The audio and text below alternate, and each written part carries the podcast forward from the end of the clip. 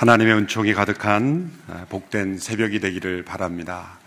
작은 예수 40일 우리 새벽 기도회로 어, 보내는 마지막 어, 날인데 또 새벽 기도회가 끝난 게 아니라 또 월요일부터 1부, 어, 2부로 나누어져서 또 5시, 6시 30분 계속 진행이 됩니다. 아, 지난 40일의 여정을 통해서 우리가 예수님을 더욱 닮아가기를 소원했고 또 믿음의 선배님들의 삶을 통해서 우리가 많은 도전을 받았습니다. 아, 그동안 오늘 보니까 며칠씩 빠졌던 분들도 오늘 졸업식이라서 다 오셨는데 이게 중요한 겁니다. 그래서 학교는 졸업식이 오면 졸업이 됩니다. 그래서 오늘 잘 오셨고 또 오늘 아름답게 마무리할 수 있는 그런 날이 될 수 있게 되길 바랍니다. 졸업식에는 졸업 선물이 있죠. 아, 그래서 우리 권사님들이 맛있는 떡을 준비하셨다고 합니다. 그래서 나가시면서 로비에서 떡을 받아가시고 또 바로 가셔야 되는 분은 떡, 떡만 가져가시고 조금 있다 가셔도 되는 분은 식당에서 떡국도 드시고 어, 7시부터 떡국도 함께 나누시고 어, 그리고 돌아가시면 그게 졸업식 선물입니다. 예. 아, 우리가 그동안 40일 동안 봤던 매일 새벽 봤던 정말 믿음의 선배님들 어떻게 저렇게 살 수 있을까 아, 너무나 가난하고 척박한 시대에 또 때로는 자유가 없고 억압된 시대에 어떻게 저렇게 믿음으로 예수님처럼 살 수 있을까? 그런 믿음의 선배님들의 삶을 어, 저 영상실에서 어, 또 작가들이 많이 수고해서 만들었는데 이걸 좀 얻을 수 없느냐라고 하시는 분들이 많이 계셔서 저희가 좀 의논을 해본 결과 이걸 판매하거나 또 이렇게 무단으로 우리가 뿌리게 되는 건 법적인 문제가 됩니다. 저작권 문제 또 음악 모든 하나가 법적인 문제이기 때문에 CGN과 오늘이 홈페이지에 다음 주 수요일부터 어, 저희가 차례대로 예, 올려드리면 거기에서 다시 볼 수 있는 그리고 또 SNS를 통해서 이렇게 페이스북이나 트위터나 이렇게 여러분들이 또 다른 분들에게 링크해서 보낼 수 있는 그 문자로 링크해서 보내고 그렇게 할 수 있도록 저희가 홈페이지에 어, 올려드리는 것은 예, 괜찮다고 합니다. 그래서 아, 여러분들이 다음 주 수요일부터 어, CGN TV 또 교회 홈페이지에 들어오셔서 어, 영상을 다시 보고 또 한 번 보고 잊어버리는 그 영상으로는 너무 아까워요. 그래서 저희가 행사 때마다 또 예배 때마다 이렇게 예, 올한 해 자주 보았으면 좋겠고 우리 자녀들에게도 우리 교육부서 대학 청년 이렇게 틈나는 대로 영상을 다시 보면서 우리가 기억하면 좋겠습니다. 아, 지난 주일 저희가 노숙인들을 위한 비전헌금 목욕탕 건립에 에, 그 비전헌금을 함께 했는데 아, 오늘 이렇게 비전헌금 역사상 가장 많은 헌금이 또 나와서 어, 감사하고 우리 성도님들의 따뜻한 사랑에 감사를 드립니다. 우리 강사 목사님 나오시기 전에 제가 편지를 하나 읽어드리고자 합니다. 어, 어저께 편지를 하나 아, 그저께 받았는데 강원도 정선에서 온 아, 생명나무 교회의 사모님의 편지입니다. 아, 이 사모님이 50만 원짜리 우편함과 함께 이 편지를 보내와서 우리 성도님들과 함께 나누고 싶습니다. 샬롬 주님의 크신 축복이 온누리교회 목사님과 성도님들에게 넘치게 임하시기를 기도합니다. 저는 강원도 어, 정선 가리왕산 골짜기 에서 작은 교회를 섬기는 사모입니다.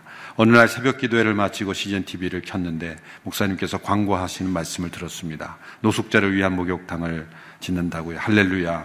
저는 수년 동안 노숙자를 위한 기도를 주님이 하게 하셨어요.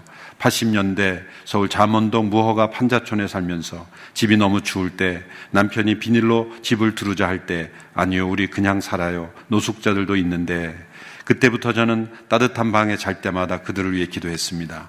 주님 노숙자들을 불쌍히 여겨 주세요. 그들이 거처 할 집을 주세요. 이 나라의 노숙자가 없게 해 주세요. 특별히 노숙자 목회하는 목사님들을 축복해 주세요. 목사님 진심으로 감사드립니다. 노숙자들의 고통을 덜어주시려는 주님의 마음으로 그들에게 관심을 가져주셔서 주님이 미천한 계집종의 기도를 들어주심에 하염없이 눈물이 나오네요. 저는 추운 예배당 다락에 살지만 감사하며 행복합니다. 3년 전에 주님의 은혜로 지은 흑벽돌 예배당이기에 감사하며 살아갑니다. 저도 부족하지만 노숙자 목욕탕 짓는데 헌금을 보내려고 합니다. 주님이 감동하셨기에 모쪼록 그 일이 잘 이루어져 주님께는 영광이요 노숙인들에게는 큰 기적의 기쁨을 맛보는 일이 되기를 소원합니다. 목사님과 오늘리교회 부흥을 위해 늘 기도로 중보하겠습니다. 목사님 설교 말씀에 늘 내받고 있습니다. 감사합니다. 야생화 사모 드림 본명은 다른 분인데 가명을 쓰셔서 이렇게 귀를 막아 가난한 자의 부르짖는 소리를 듣지 아니하면 자기의 부르짖을 때에도 들을 자가 없으리라. 잠언 21장 13절. 산상순의 말씀의 새로운 버전이죠. 어. 귀를 막아 가난한 자의 부르짖는 소리를 듣지 아니하면 자기의 부르짖을 때에도 들을 자가 없으리라.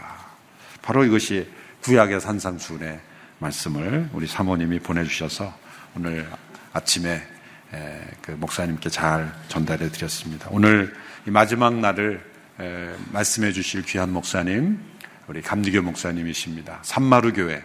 저희 교회 멀지 않습니다. 마포구 어, 지역에 있는데 산마루 교회 목사님.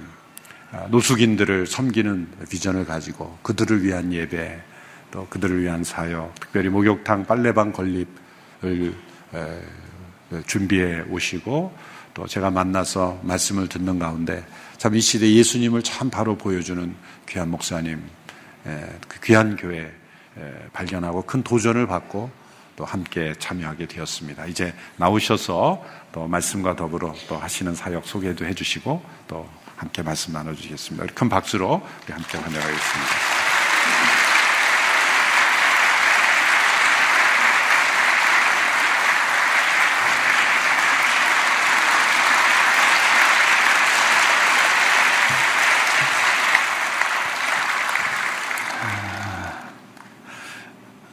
주님의 이름으로 우리 오늘리 교회 교우 여러분들께 문안을 드립니다.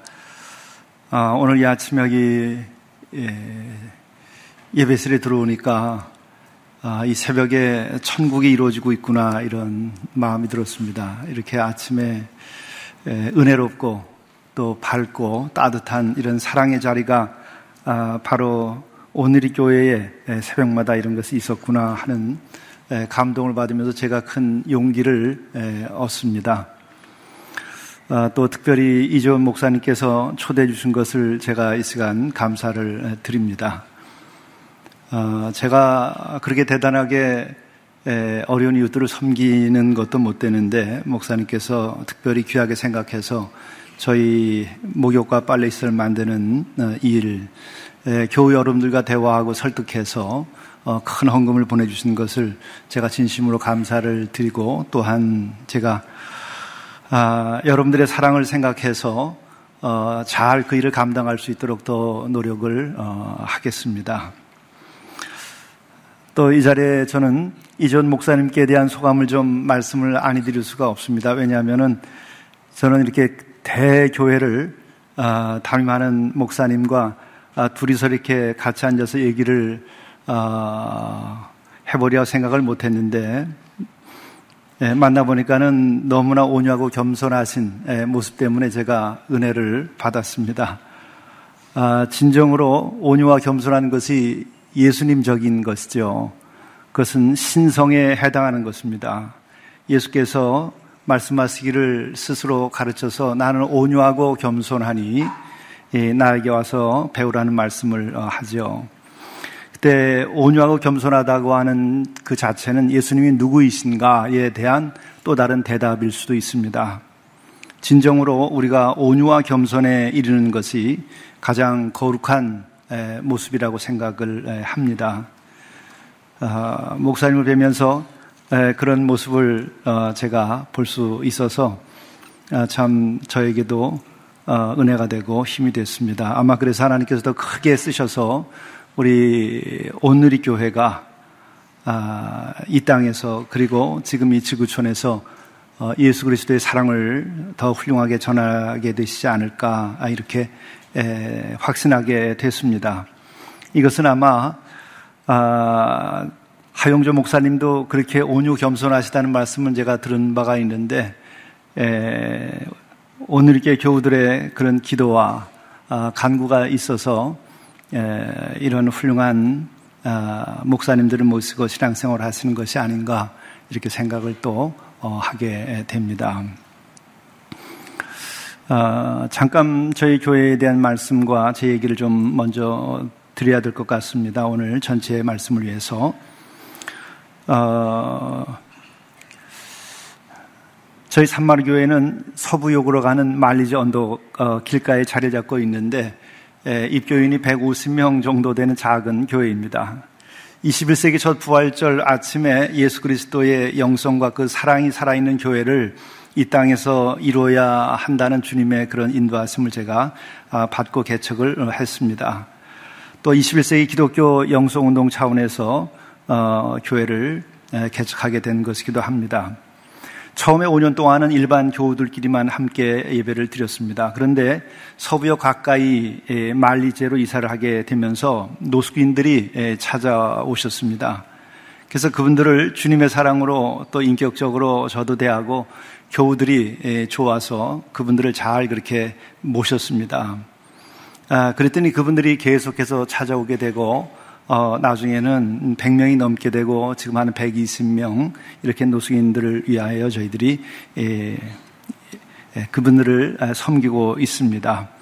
예, 지난 10년 동안 에, 그분들을 섬기기 시작해서 어떻게 하면 주님이 원하시는 그런 에, 사역이 될 수 있을까? 그때 그때마다 기도하며 인도하심을 받아서 어, 여러 가지 에, 일을 하게 됐습니다.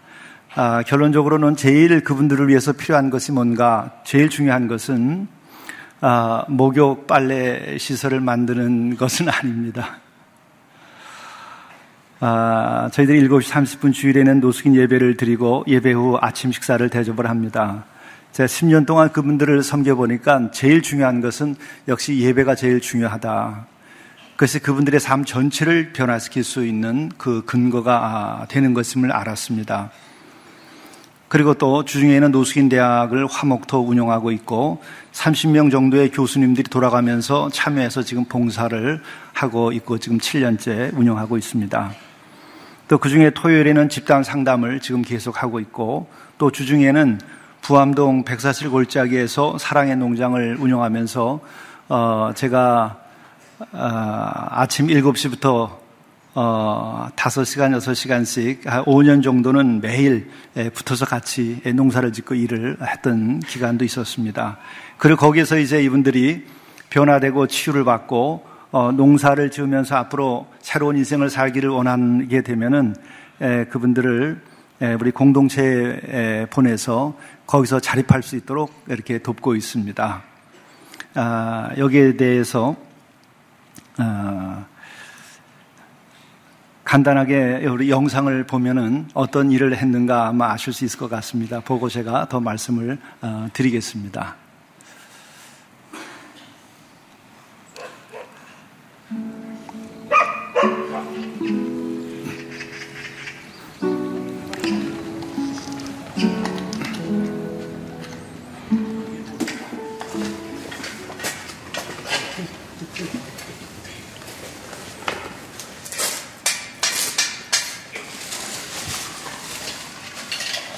그렇게 하는 게 아니라 이렇게 하는 거예요. 무조건 이걸 먹을 거야.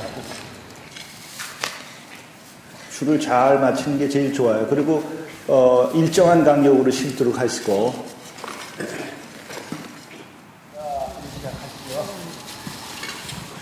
선생님 이거를 한 분은 여기서부터 시작하세요. 한 분은 거기서 아 그렇게 하실래? 아 그래 그래 그렇게 이게 인도자야. 이게 쫙 줄을 갖다 맞춰서 이렇게 손을 벌려서 얻으면 하루에 얼마를 얻습니까? 그랬더니 5, 6천 원 받는 거예요. 그래서 제가 그랬어요. 만 원을 줄 테니까 하루 아침에 7시에 오셨다가 어, 저녁에 서너 시에 내려가서라. 그럼 무조건 하루에 해당하는 만 원을 드리겠다. 그리고 일은 해도 좋고 안 해도 좋다. 어, 하기를 원하면 어, 털을 드릴 테니까 그것은 일을 해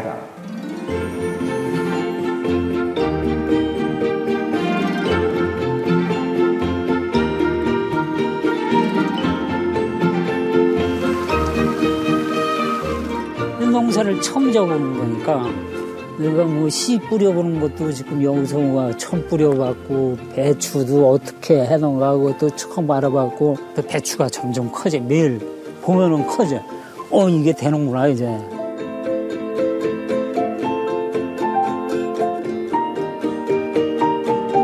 처음에 우리가 교회 장소를 옮겨가게 됐는데 에, 그쪽이 이제 서울역이 가까우니까 한 7, 8명 정도 되는 노숙인들이 에, 주일날 아침에 느닷없이 나타난 거죠. 처음에 상당히 당황스러웠어요. 냄새가 굉장히 많이 나고 계속해서 이제 찾아오니까 그분들이 오면은 빵을 좀 준비하고 근데 이것을 우리들이 만들어서 그냥 준 것이 아니고 잼을 바르고 또 커피도 스스로 타서 먹고 하게 이렇게 이제 한 거죠. 받아 먹는 것이 아니고 스스로 먹게 되니까 길거리에 있는 노숙인들과는 좀 다른 분위기를 가지기 시작을 했어요.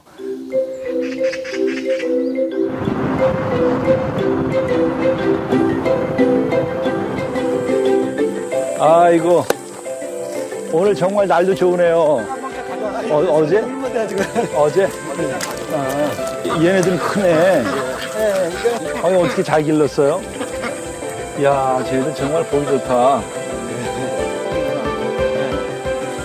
저는 이제 실크 오글게 해가지고요. 네. 저게 이제 여성들 당뇨라든가 또 여성 약제도 쓰면은 굉장히 좋아요. 저 흰 거? 네. 실크 오글게라고 아, 하거든요. 오골개인데 실크 오골개? 네. 얘네들이 넣으니까 이제 좀 식구가 꽉 찬 것 같네.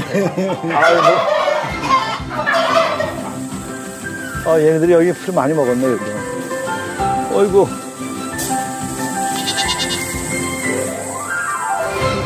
그때 생활보다 지금이야 뭐 하루가 땅 차이죠. 많이 좀 깨달았고 그래서 앞으로 이제 좀 좋은 일을 하는데 좀 이바지하려고 제가 노력을 하고 있죠.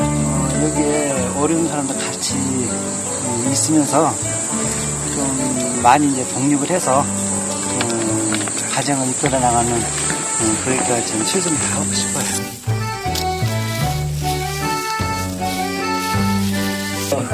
아니, 어디 그럼.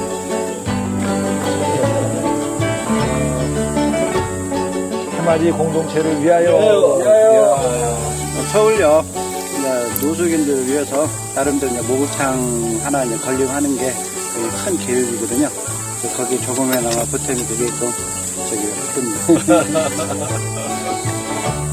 아. 그러니까 내가 어떤 존재인가. 내가 독립적으로 남들에게 의지하지 않으면 남들이 나를 함부할 수 없어요. 그내 자신의 존엄성을 내가 지켜야 돼. 그게 제일 중요한 거야.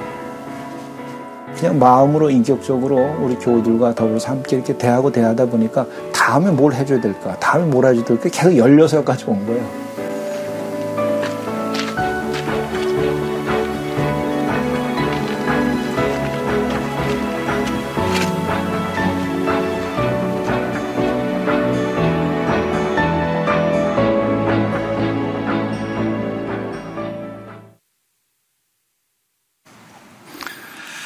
상당히 낭만적으로 보이시죠? 아, 그렇게 이해하시기 바랍니다. 그런데 사실 굉장히 지난한 일이에요. 아, 그런 면에서는 영상이 예, 역시 우리들에게 과장될 수 있다는 생각을 어, 좀 가지게 됩니다. 사실 어려움을 많이 겪었는데 몇 해 전에는 에, 해맞이 공동체 생활 터전을 막내가 아, 실수를 해가지고 어, 전소 모두 다 초겨울에 태워버리고 말았어요. 또 그 염소가 90여 마리까지 됐었었는데 또한 형제가 무슨 사정이 있어서 50여 마리를 또 없애버렸습니다. 아, 그걸 저한테 얘기도 안 하고 몇 달씩 에, 거짓말로 이제 에, 풀 뜯으러 나갔다 그리고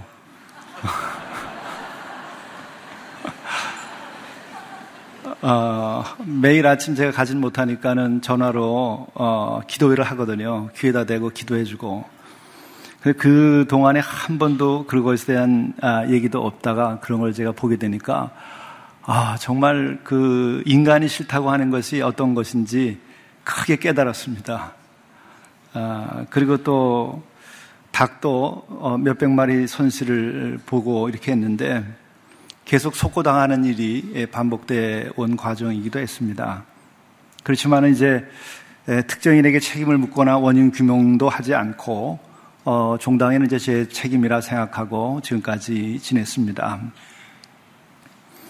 근데 이와 같은 어려움들을 어, 어떻게 이겨낼 수 있었을까 저 자신도 어, 좀 돌이켜보면은, 어, 우선은 산마루 성도들이 사랑의 마음을 계속 가질 수 있었고, 저 역시도 그런 사랑의 마음을 잃지 않은 부분이 있었는데, 그것이 바로 주님의 인도하심입니다.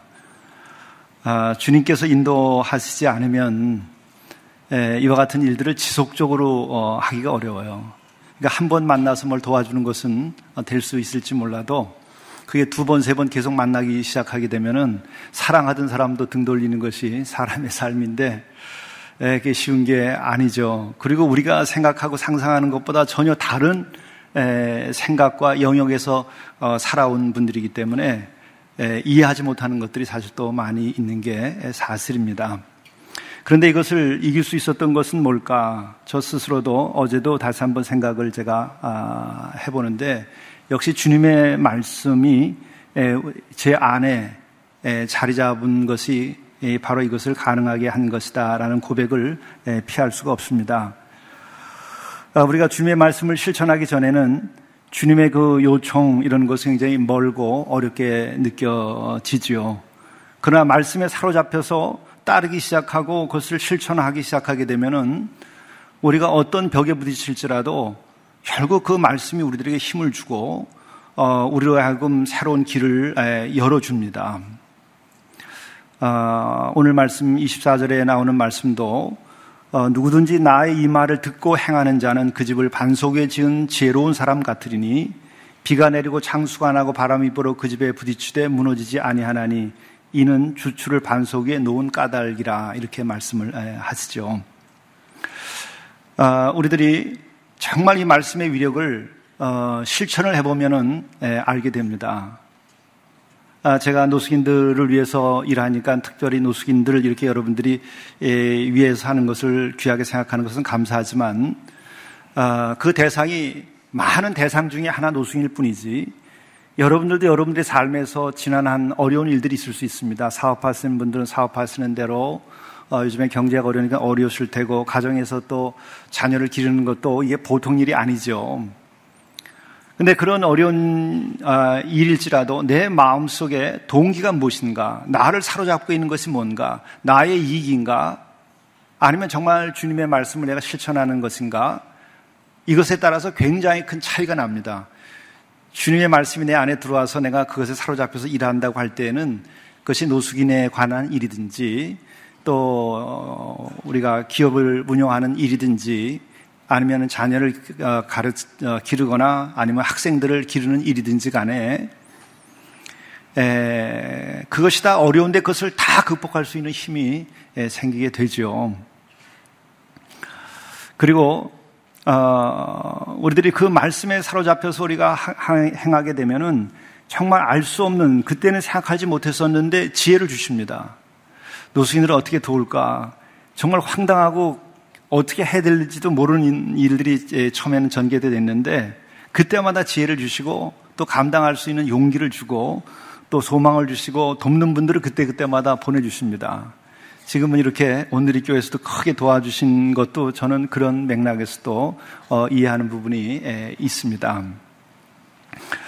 어, 그리고 뿐만 아니라 우리가 정말 그 나의 작은 이익이 아니라 주님의 말씀에 순종하고 그것을 이루려고 하고 하나님의 나라를 실현하려고 하는 노력이 있게 되면은 우리 저 개인이 평소에 가지고 있었던 능력과 다른 혹은 어, 그 이상의 하나님께서 주시는 어떤 은사와 이 카리스마가 있어서 어떤 일을 행하게 됩니다. 아, 여기에 보게 되면 아까 물 뿌리고 있는 분의 장면이 나오죠. 처음 농사진 분입니다. 근데 그분은 걷지도 못하던 분이었습니다. 거의. 숨 쉬는 것조차도 굉장히 힘들게 여길 정도의 어려움에 빠졌던 분입니다. 서울역에서 7년 동안 아, 나와서 지내시면서 어, 주변 분들이 저 사람 언제 죽나 이렇게 기다리던 분이었어요. 근데 저희 예배를 드리러 어, 이제 참여를 하셨는데 늘 앞자리에 이렇게 와서 앉으시는데 정말 그냥 가만히 그냥 와가지고 앉아 있다가 그냥 간신히 일어나서 가곤, 가곤 했어요. 근데 제가 그를 계속 몇 달을 지켜보면서도 말을 못 붙였습니다. 제가 믿음이 부족해서. 왜냐하면 말을 걸면 책임을 져야 되거든요.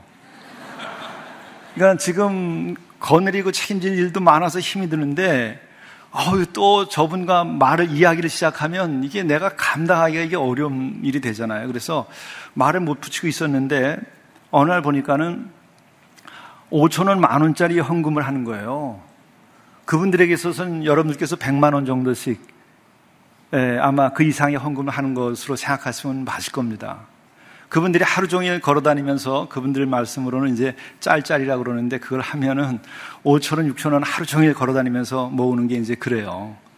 근데 주일날 헌금을 하는데 5천원, 만 원씩을 헌금을 하는 거예요. 그 처음에 눈에 띄었는데 그냥 지켜봤어요. 그래서 한 달이 넘고 두 달이 돼도 그러는 거예요. 그래서 제가 궁금하기도 하고 저분에게 어떤 사연이 있겠다. 그래서 제가 예배 끝나고서 말을 걸었습니다. 책임지겠다는 거죠. 그래서 이제 오라 그래가지고 제 방에서 어, 물었어요. 폐가 나쁘신가요? 얼굴이 하얗고 걸음도 잘 못 걷고 가만히 있다 가니까. 했더니 아니래요. 그래서 그러면 어디가 불편하신가요? 그랬더니 일곱, 여덟 가지 중병을 앓고 있는 거예요.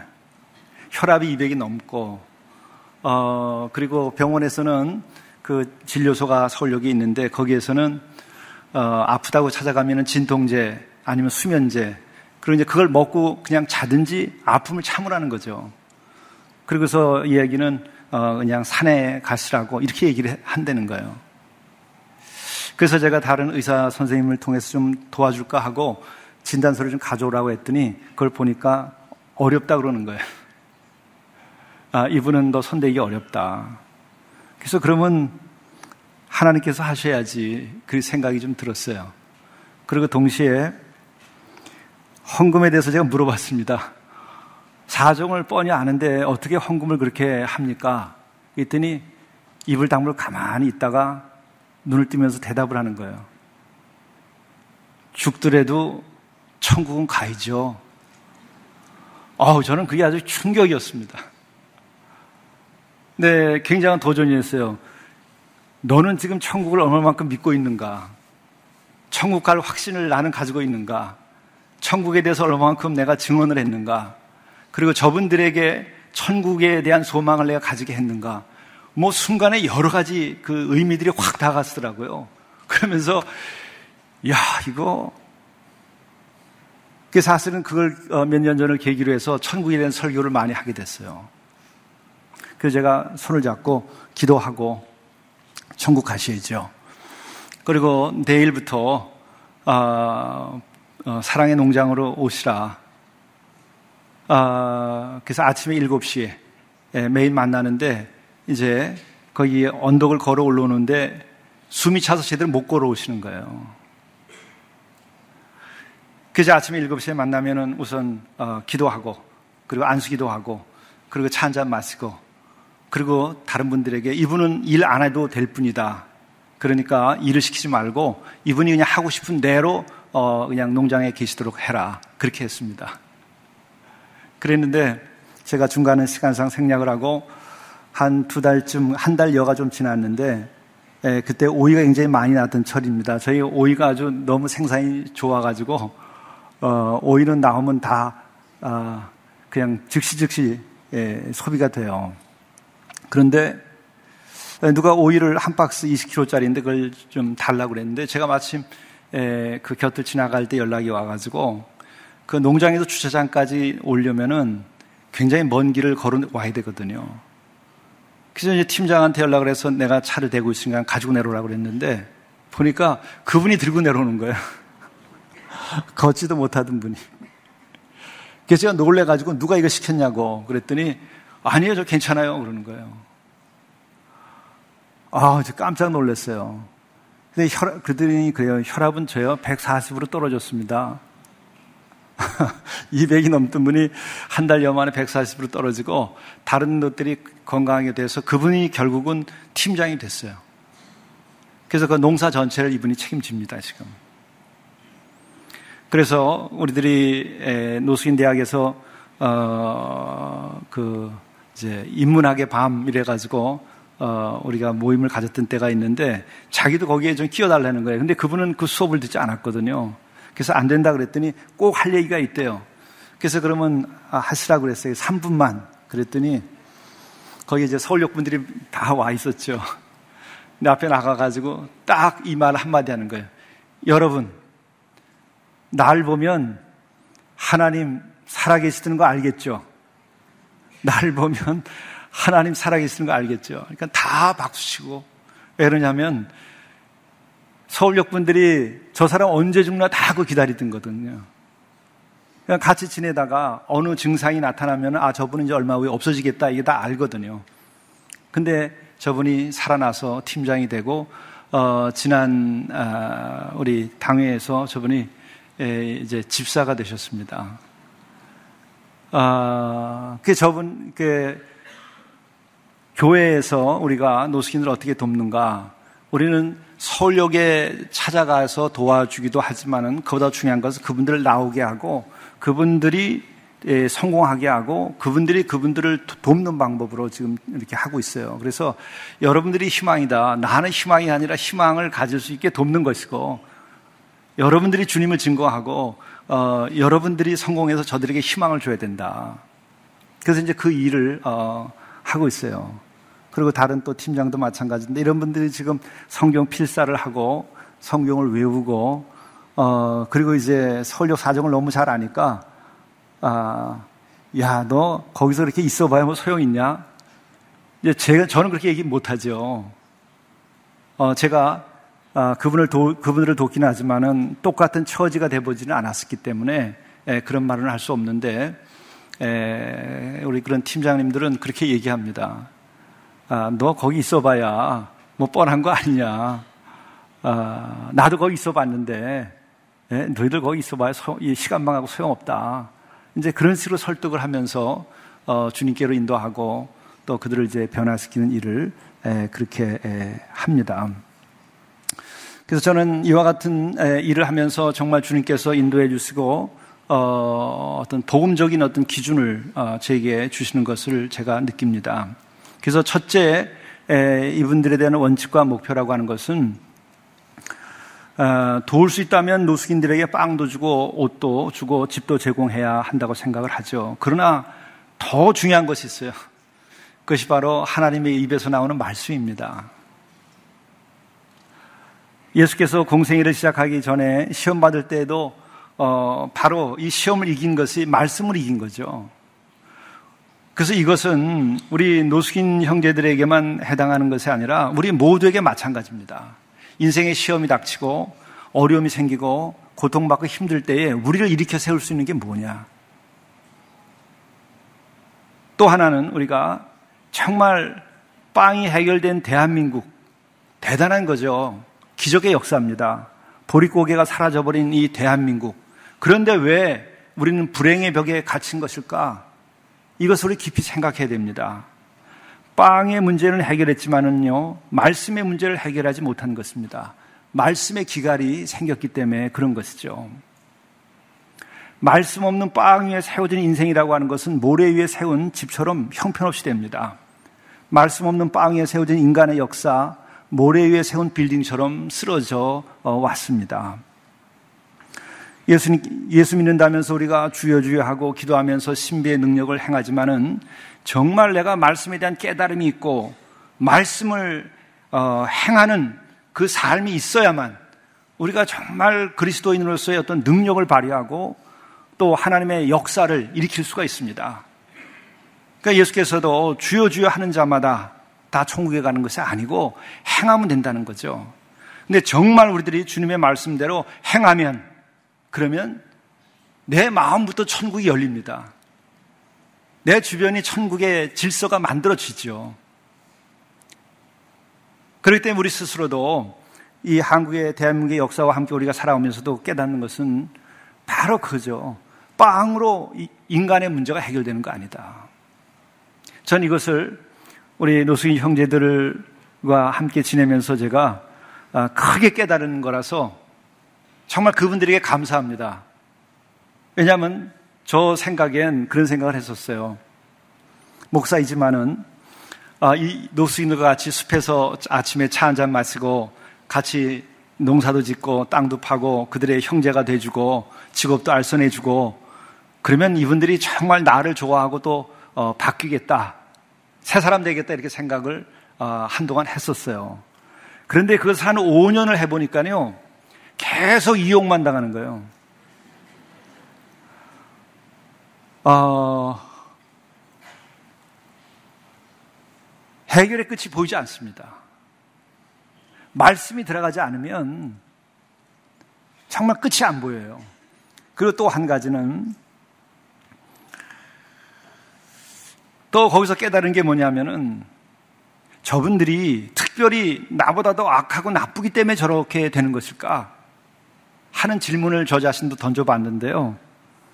생각해보면 그분들이 더 악하기 때문이 아니라 인간이라고 하는 그 조건이 말씀이 들어가지 않으면은요, 빵이나 어떤 그 물질적인 도움만으로는 사람이 절대로 바뀌지 않게 돼 있어요. 생각해보면은, 어, 저 자신도 저, 저런 분들의 처지가 됐었다면 어떻게 됐었을까? 달라졌을까? 저분들과는 쉽게 대답하기 어렵습니다. 어, 얼마 전에 우리 곁을 떠난 신영복 석좌 교수님이 그 인생의 마지막 인터뷰 이것이 신문에도 많이 났었 죠. 그게 옥에 갇혔을 때 그분의 고백이 있습니다. 처음 함께 징역 사는 숱한 사람들로부터 수많은 얘기를 들으면서 어, 그들을 대상화하거나 분석하곤 했다고 그래요. 그런데 시간이 지나면서 차츰 아 나도 저 사람 부모 같은 사람 만나서 저런 인생 역정을 거쳤으면은 똑같은 죄명으로 감옥에 앉아 어, 있었겠구나 하는 생각이 예, 났다고 그럽니다. 저 역시도 우리 노승 형제들과 함께 그 농사를 지으면서 또 같이 10년을 지내면서 어, 속고 어려움을 겪는 것을 아, 이렇게 겪어 왔는데 그래서 처음에는 실망을 했지만은 시간이 지나가면서 그들의 위치, 그들의 처지에 내가 내려가니까 충분히 이해가 가더라고요. 저 조건이었으면 저렇게밖에 더 될 수 있었겠는가. 그리고 또한 제가 그러한 이해를 가지니까 그분들을 도울 수 있는 마음의 여유가 생겨요.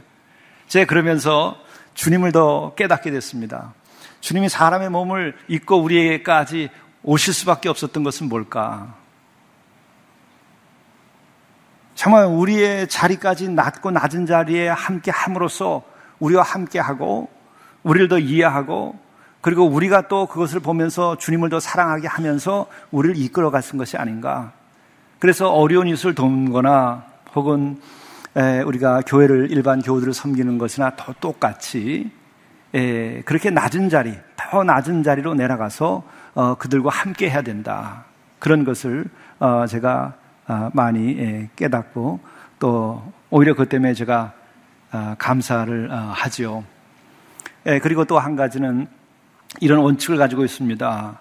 저는 노숙인을 노숙인으로 대하지 않습니다. 여러분들은 불쌍하게 생각하고 노숙인으로 대하시죠. 예, 그게 필요해요, 우선은. 저도 처음에 그랬는데, 저는 똑같이 생각합니다. 나나 저 사람이나 모든 사람 다. 겉으로 보지 않고 속을 보기 시작하면서 그런 생각이 좀 들었어요. 그럼 노숙인으로 대하지 않으면 어떤 것으로 대하겠는가? 저는 하나님의 백성으로 대해야 된다는 것을 깨달았어요. 하나님의 백성이다. 저들도 예배 드리러 오고 또 밥 먹으러 돈을 또 얻기 위해서라도 교회에 와서 예배를 드리지만은 그래도 저들은 하나님의 백성이다. 나는 이렇게 대하겠다고 작정을 했어요. 왜 그러냐면 그것은 저 자신 때문에 우선 그렇습니다. 제가 사업사가, 사회 사업가가 아니고 복지사도 아닙니다. 오직 하나님의 부름받은 종이고 제사장이죠. 그러니까 내 앞에 찾아온 모든 사람들은 하나님의 백성일 뿐이다. 하는 깨달음을 갖게 했어요. 그런데 이것이 저 자신에게도 올바른 정체성을 갖게 하는 그런 도움을 준 것일 뿐만 아니라 노숙인을 노숙인으로 대하면 그분은 끝까지 노숙인이 됩니다. 굉장히 이게 큰 가르침이었어요. 노숙인으로 대하면요, 그분들은 계속 노숙인의 행세를 통해 가지고 뭘 얻으려고 그래요. 그나마 누구나 다 그렇게 될 수밖에 없을 겁니다. 어느 인문학자가 말한 것처럼 그분들을 자존심도 없고 영혼이 없는 강시처럼 대하게 되면 그분들은 결국 영혼이 없는 자로 살아가게 돼 있어요. 그러나 하나님의 백성으로 대하고 어, 당신은 하나님의 부름 받았기 때문에 목사를 만났고 교회에 오는 것이지 노숙인 아니다. 난 그렇게 보지 않는다. 지금 어려움을 겪은 하나님의 백성일 뿐이다. 이스라엘 백성들이 겪은 어려움이 당신들보다 덜 했겠냐? 이스라엘 백성들이 입던 옷보다 더 좋은 거 입고 나이키 신발 신고 다 그러고 다니잖아요. 그렇지 않은 거 주문은 욕 먹어요. 왜냐하면 요새 좋은 기업에서들도 그런 걸 많이 제공하니까 그래요. 저희들도 그런 데서 어, 보내주셔서 어, 돕는 것도 있는데, 그러니까 아예 예배 때 설교할 때에 하나님의 백성이라고 전제를 해버리면 하나님의 백성으로서의 정체성을 갖기 시작해요. 그럼 저를 목사로 본인들은 성도로 어, 움직여 나가기 시작합니다. 그래서 우리가 값싼 감상 또 나의 그 양심 때문에 그냥 그것을 무마하기 위해서 그들을 이용하면 안 돼. 더 지혜로워야 되고 어, 돕는 것도 조심해야 됩니다. 중요한 것은 우리가 같은 인간이고 같은 하나님의 백성이다라는 생각을 가지고 접근을 해야 그분들을 올바로 이끌 수 있고 또한 올바로 복음을 증언하게 되는 것이죠. 그리고 또 세 번째 원칙이 있는데 그것은 아, 이미 말씀드린 바 있는 건 되는 건데요. 서울역에서 그분들을 나오게 하고 스스로 일어서게 하는 겁니다. 스스로. 그리고 그분들이 일어서서 그분들을 돕게 하는 거죠. 여기 스스로 일어서게 한다는 게 사실은 제일 어려워요. 제가 그냥 주문되고 어, 또 없으면 얻어다가 아, 그들에게 나눠주면 되는데 그분들 자신들을 일으켜 세우는 것은 정말 이게 어려운 일이죠. 그러나 그 싸움을 하지 않으면 정말 그분들은 계속해서 그 자리에 있게 돼요. 표현이 굉장히 죄송하지만 어, 서울역에 에, 잘못하면 가축처럼 만들게 되는 거예요. 어렵고 힘든 분들 우리가 찾아서 도와줘야 됩니다. 급할 때 그분들을 이렇게 세워야 되고 먹여줘야 되고 입혀줘야 되죠. 그러나 그것은 지속적으로 반복하면 안 되죠. 거기서 일어 세워야 돼요. 스스로 일어나게끔 에, 그들에게 사랑과 용기를 어, 부어 넣어주고 또 흔들리지 않게 잡아줘야 되는 거죠. 때로는 야단도 치고 어, 때로는 책임을 요구하기도 하고 이래야지 하나님의 백성이 될 수 있습니다. 그래서 저는 뭘 하더라도 어, 일하면 대가를 주고 그런 쪽으로 이제 그, 하져 가는 거죠. 어, 작은 걸 하더라도 이제 그런 구조를 만들어 가, 고 있는 겁니다. 그래서 어, 목욕탕 빨래 시설에 대해서도 실은 예, 그런 일이 있었어요. 그분들 스스로들이 이제 해야 되는데 에, 우리가 몸이 더럽고 그리고 어, 우리 옷이 냄새 나고 이렇게 돼버리게 되면은 정말 사람이 제정신으로 바로 살아갈 수 없어요. 하나님의 백성으로 대한다 하더라도 그게 어렵죠. 저도 같이 농사 지으면서 한 3일 정도 같이 그냥 지내면서 잘 씻지 않으니까요. 어디서 냄새가 굉장히 많이 나더라고요. 근데 저한테 나는 냄새. 3일이면 똑같아져요. 씻지 않으면.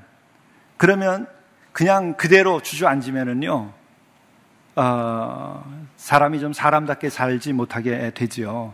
그래서 이제 목욕 빨래 시설을 꼭 어, 만들어야 된다는 생각을 가지게 됐어요. 그런데 에, 어느 날 그 노숙인 대학에서 어, 우리가 그 문학의 밤처럼 이런 모임을 했는데 외부에서 손님이 오셔가지고 함께 거의 참여를 하셨어요. 그런데 이제 저와 아, 이 말씀을 나누다가 제가 이제 목욕 어, 빨래 시설에 관련된 말씀도 이제 드리고 그랬었죠. 그랬는데 에, 그분이 말씀하시면서 어, 우리 집안에서 한 6천억 정도의 에, 에, 그 기금으로 재단을 만들었다 그러면서 어, 기획안을 내면은 잘 도와줄 수 있을 것이다고 얘기를 하시더라고요.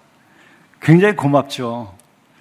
그래서 마음에는 아, 예, 고맙습니다. 제가 그렇게 하겠습니다라고 한 말이 여기까지 왔지만 아니다. 스스로 일어서게 해야 되겠다. 적어도 비록 적은 것이 할지라도 어, 이분들이 스스로 목욕 빨래 시설을 만들기 위해서 모금을 하고 그 모금 위에 보태주더라도 보태줘야지 밖에서 먼저 들어가면 안 되겠다. 그 생각을 했습니다. 세월이 가더라도 그분들 스스로가 함께 나눈 이야기가 이게 우리가 시작했다라고 하는 그 이야기가 있어야 앞으로도 이 일을 계속해서 하지 그렇지 않으면 안 되겠다 싶어서 제가 그때 감사하지만 사양을 했습니다. 그리고 바로 그 직후부터 어, 모금을 시작을 해서 500원, 100원 모은 것이 2년 동안에 680만 원 거금을 모았어요. 그러니까 노숙인 착취를 착취를 한 거죠. 어, 그리고 제가 음악회를 열면서 이 작은 불씨에 사랑의 기름을 부어달라. 그때 기적이 일어났어요. 그때 우리가 천만 원만 모으면 아주 정말 대성공이다 했는데 3천만 원이 모였습니다. 그리고 거기에도 노숙인들도 함께 노래를 부르고 그래서 한 500여 명이 오셨어요. 어, 그 성공의 성당을 빌려서 저희들이 했는데 그리고 났더니 몇 개월 후에 어떤 분이 재단을 만들면서 5천만 원을 어, 소식을 듣고 어, 첫 번째 기부로 드린다 그러면서 그걸 보내오셨어요. 그러니까는 8천만 원이 많이 힘들어졌죠. 그래서 저희들은 10년이 걸려도 한다 이렇게 생각을 했는데 5년이면 되겠다 이렇게 생각을 했어요. 그리고서 이제 또 어, 지난해에 에, 저희들이 에, 했는데 에, 역시 우리가 한 3천만 원 정도 목표로 했는데 또 기적이 일어나서 어, 또 8,500만 원 정도 이렇게 에, 또 됐습니다. 그랬는데 에, 거기에 온누리 교회가 이제는 기적의 또 다른 큰 사건을 어, 지난주에 일으켜 주셔가지고 어, 저희들이 이제 올 내년에는 할 수 있지 않을까. 그런데 이제 안타까운 것은 이 마포 쪽이 요새 개발이 되고 발전하면서 우리가 마련하고 하는 것이 값이 두 배로 뛰었어요.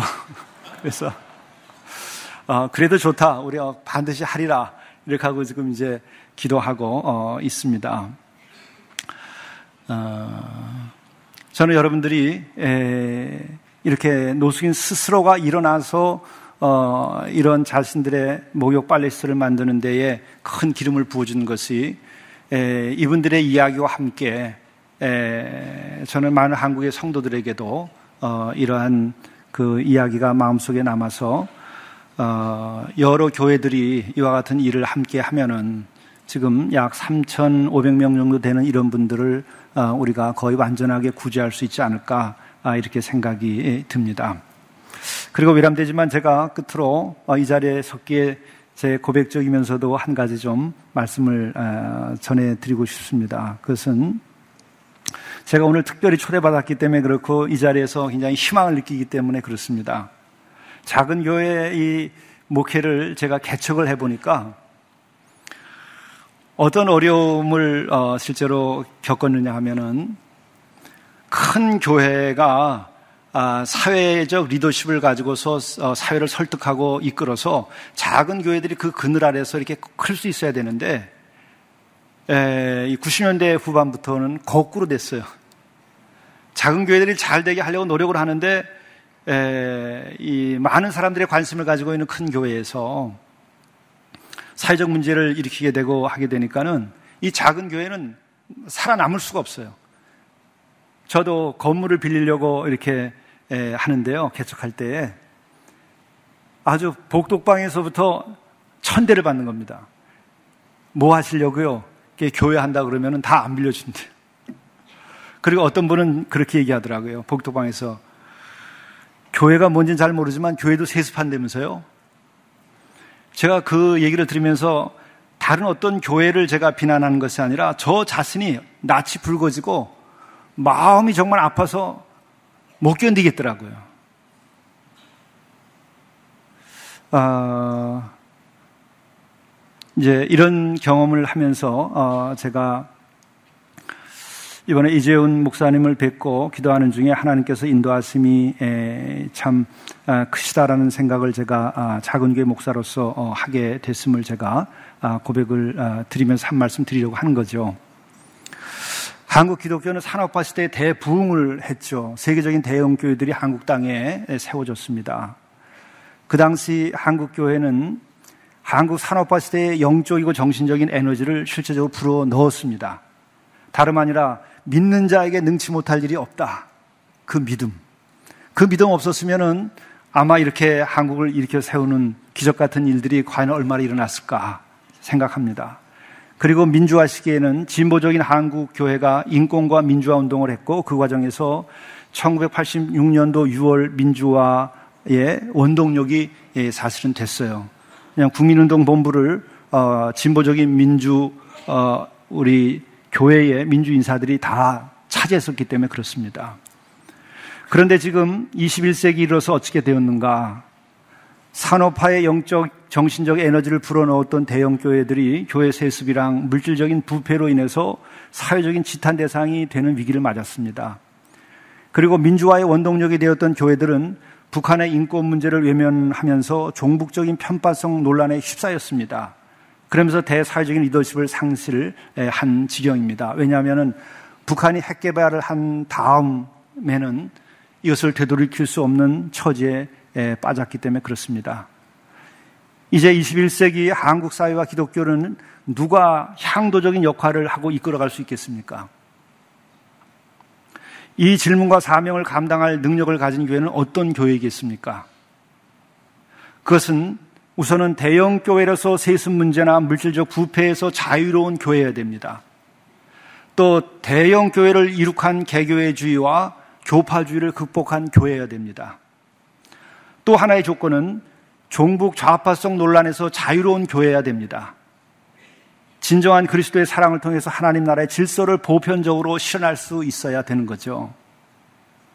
여기에 또 한 가지 조건이 있다면은 지금 21세기 한국은 산업화 시기에 고도 성장 시대에 누렸던 물질적 공간적 팽창이 멈춰 섰습니다. 물질의 소비와 공간의 확장을 통해서 삶을 성취할 수 있는 양적 시대는 이미 지났죠. 이제는 선국, 선진국형이든지 아니면 선진국 진입이 좌절된 저성장 고령화 시대가 아, 도래할 것입니다. 산업 생산물도 이제는 질적으로 우수한 소량 다품종 고가로 갈 수 있어야 생존을 한다고 그러죠. 그리고 자연 친화적인 삶과 여유를 동반해야 되고 경쟁보다 더불어 살아가야 되는 공동체성을 지녀야 한다고 합니다. 이러한 시대의 요구에 부응할 수 어, 있는 길이 뭐겠습니까? 그것은 양쪽 고도 성장이 아니라 질적인 도약을 해야 되는 시대인데 바로 이 질적 도약이라고 하는 것은 다름 아니라 정신성과 영성을 통해서 이룩됩니다.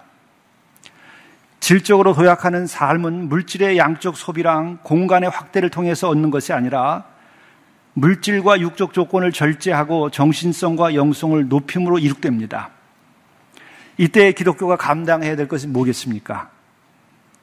하나님께서는 우리에게 지금 무엇을 요구하는 것이겠습니까?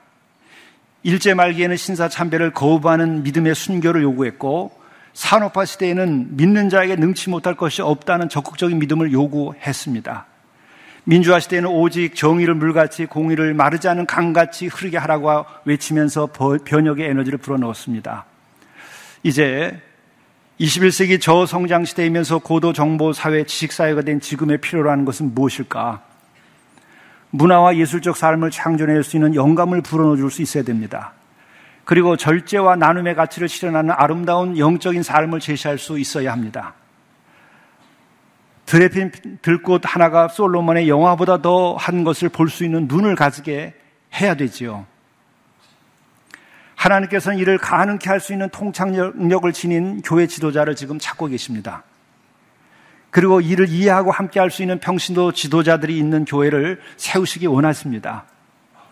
이러한 지도자, 이러한 교회가 지금 어디 있겠습니까?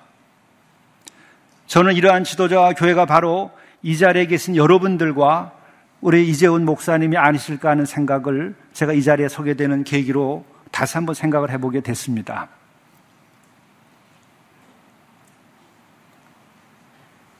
제가 좀더 강조하는 고백으로 드리자면 만일에 이 자리에 있는 여러분들과 온누리 교회가 그렇게 책임을 감당하지 않는다면 이 한국에서 어떤 교회가 그것을 감당할 수 있겠습니까? 세습과 대교, 대형 교회 가운데 세습과 그리고 부의 부패에서 자유로운 교회가 얼마나 있습니까? 또 새로운 꿈을 가지고 어, 새로운 선교의 에, 패러다임을 만들어 가려고 노력하는 그런 대형 교회의 지도자가 지금 어디에 있습니까? 저는 오늘의 교회가 이 주님의 부름에 응하시기를 어, 기도하고 또 어, 하나님께서 그래서 바로 이 새벽에 마지막 날 어, 함께하게 하시지 않았는가 저는 그렇게 믿습니다. 기도하시죠.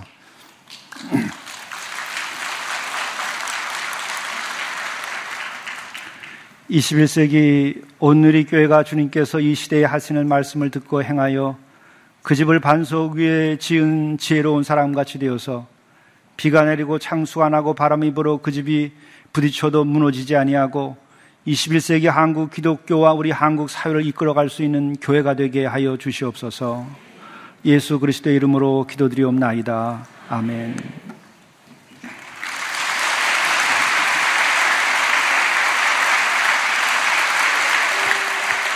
귀한 말씀에 감사를 드립니다. 아, 우리 이주연 목사님께서 아, 우리에게 귀한 아, 간증뿐만 아니라 또 말씀의 귀한 해석, 또 우리에게 주시는 귀한 도전과 사명을 잘 일깨워 주셨습니다. 아, 우리 목사님 말씀은 100% 맞습니다. 오늘 하나님의 음성으로 우리가 듣고 순종하는 우리 모두가 되기를 바랍니다.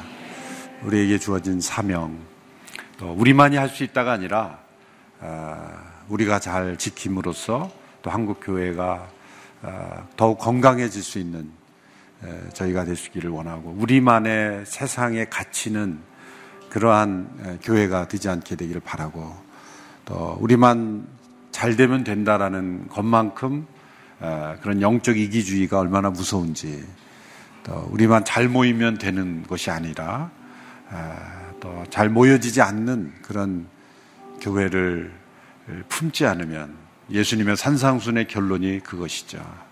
어, 너희가 남의 대접받고자 하는 남을 대접하라. 좁은 문으로 들어가라. 좁은 길로 들어가라. 행하지 않으면 나너 모른다. 모래 위에 세운 집과 같다. 또 나만의 믿음으로서는 절대 온전한 믿음이 아니라 우리의 믿음, 이웃을 보살피는 남을 생각하지 않는 믿음은 믿음이 아니다.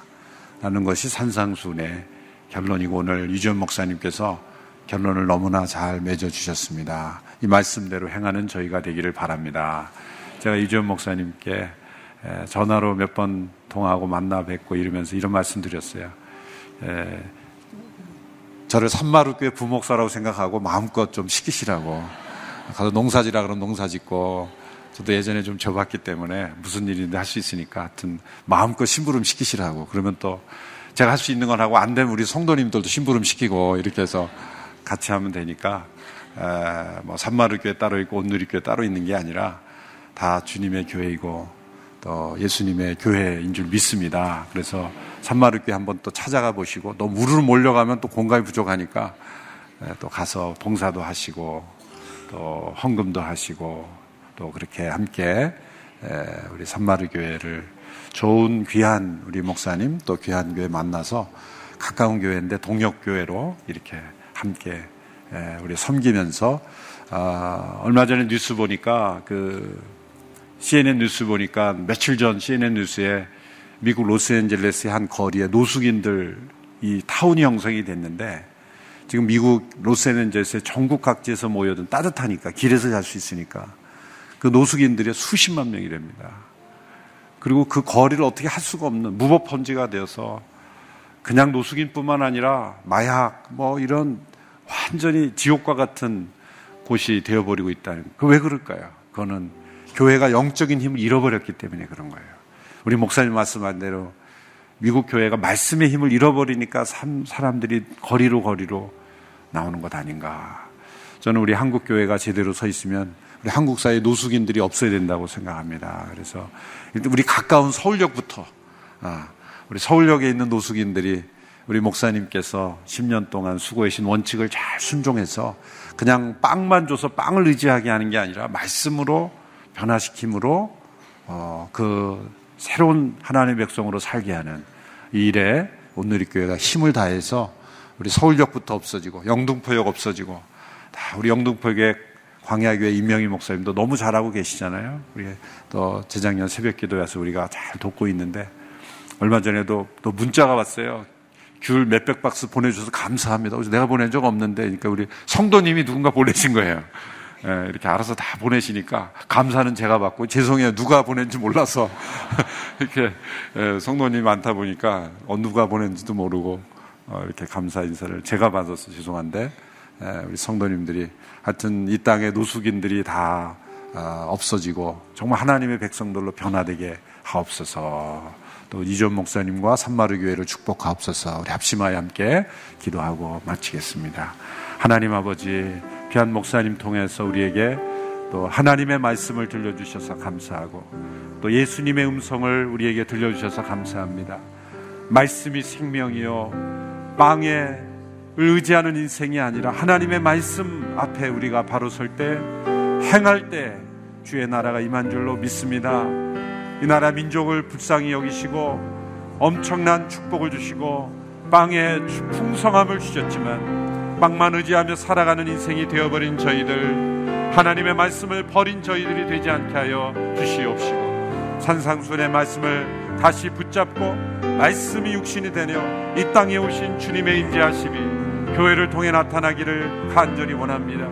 이웃의 아픔을 남의 고통을 또 민족의 아픔을 외면하는 나만의 믿음, 우리만의 믿음에 머무는 저희들이 되지 아니하고 주님 남에게 대접받고 싶은 대로 대접하는 저희들 좁은 길로 걸어가며 이웃의 아픔을 살피며 주님의 나라가 임하기를 원하는 저희들이 되기를 간절히 원합니다. 주님 이 나라 민족의 노숙인들이 사라지게 하시고 참된 백성들로 하나님의 백성들로 다 변화될 수 있도록 역사하시고 일에 앞장선 신한 유지연 목사님 산마루 교회를 축복하시고 또 그곳에 함께 동참하는 많은 봉사자들을 축복하여 주시고 저희가 함께 일에 믿음으로 순종함으로 동참함으로 아름다운 주의 역사가 이루어지게 하여 주시옵시고 참으로 교회가 있어 살기 좋은 세상이 되게 하시고 교회가 있어서 하나님이 보이는 세상이 되게 하시고 교회가 있어서 예수님이 이 땅에 보여지는 아름다운 세상이 될 수 있도록 교회를 사용하여 주옵소서.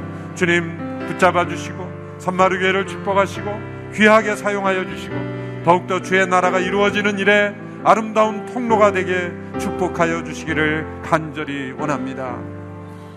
다시 한번 이 한국 교회를 위해서 기도할 때 우리만의 교회, 나만의 믿음에 머무른 이기적 신앙에 빠지지 않게 하여 주시옵시고 수적인 성장, 외적인 그런 과시에 함몰되는 교회가 되지 않게 하여 주시옵시고 예수님 닮은 예수님 보여주는 교회 되게 하여 주옵소서.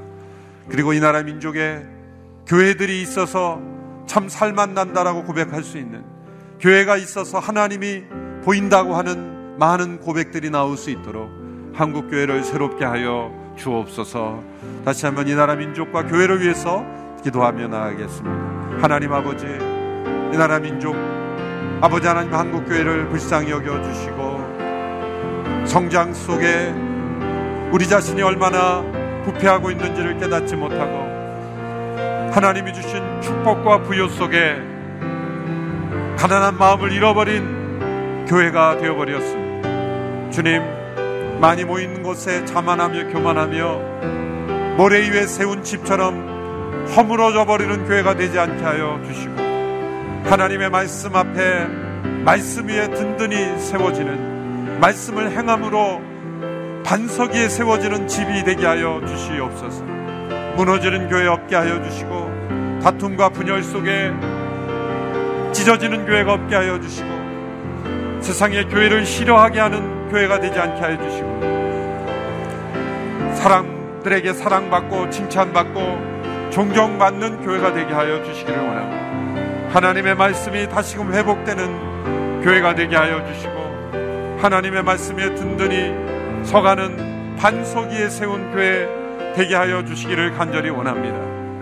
주님 오늘의 교회를 불러주셨사오니 이 사명 감당할 수 있게 하여 주시옵시고 더욱 겸손한 마음으로 더 낮은 곳으로 향하는 교회 되며 이웃을 살피며 복음을 땅끝까지 증거하며 주님의 몸된 교회 사명을 잘 감당하는 교회가 될 수 있도록 역사하여 주시옵소서 주님 축복하여 주시고 함께하여 주옵소서 하나님 아버지 주님께서 우리에게 주신 산상순의 말씀을 통하여 우리에게 도전하여 주시고 말씀하여 주신 것 감사합니다.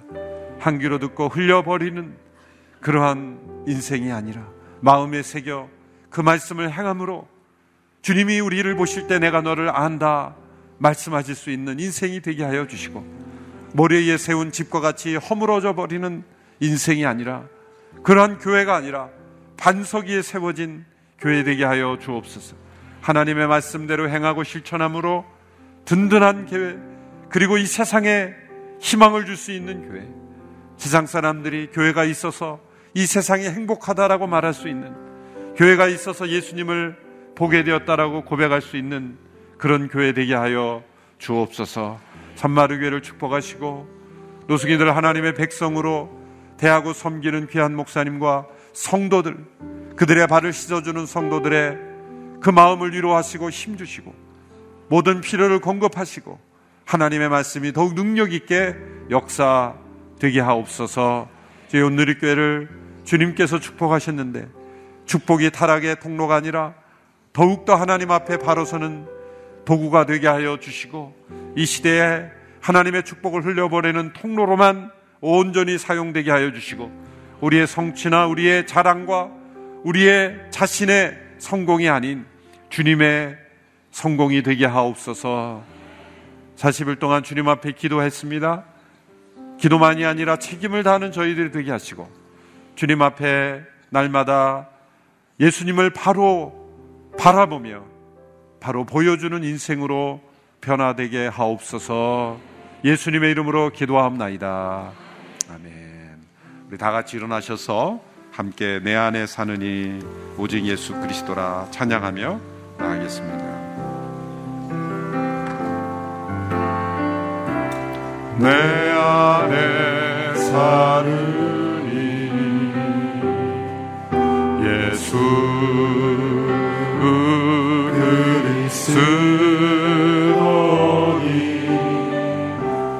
나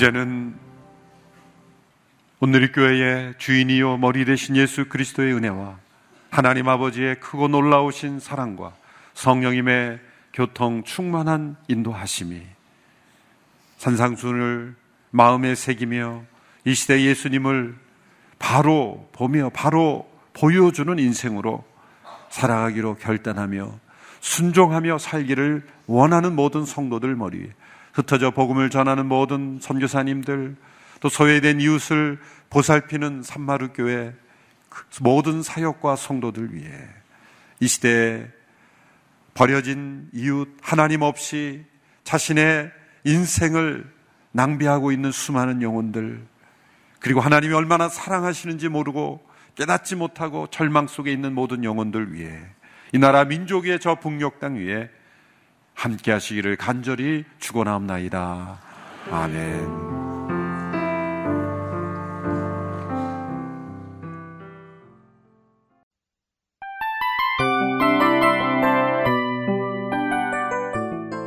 이 프로그램은 청취자 여러분의 소중한 후원으로 제작됩니다.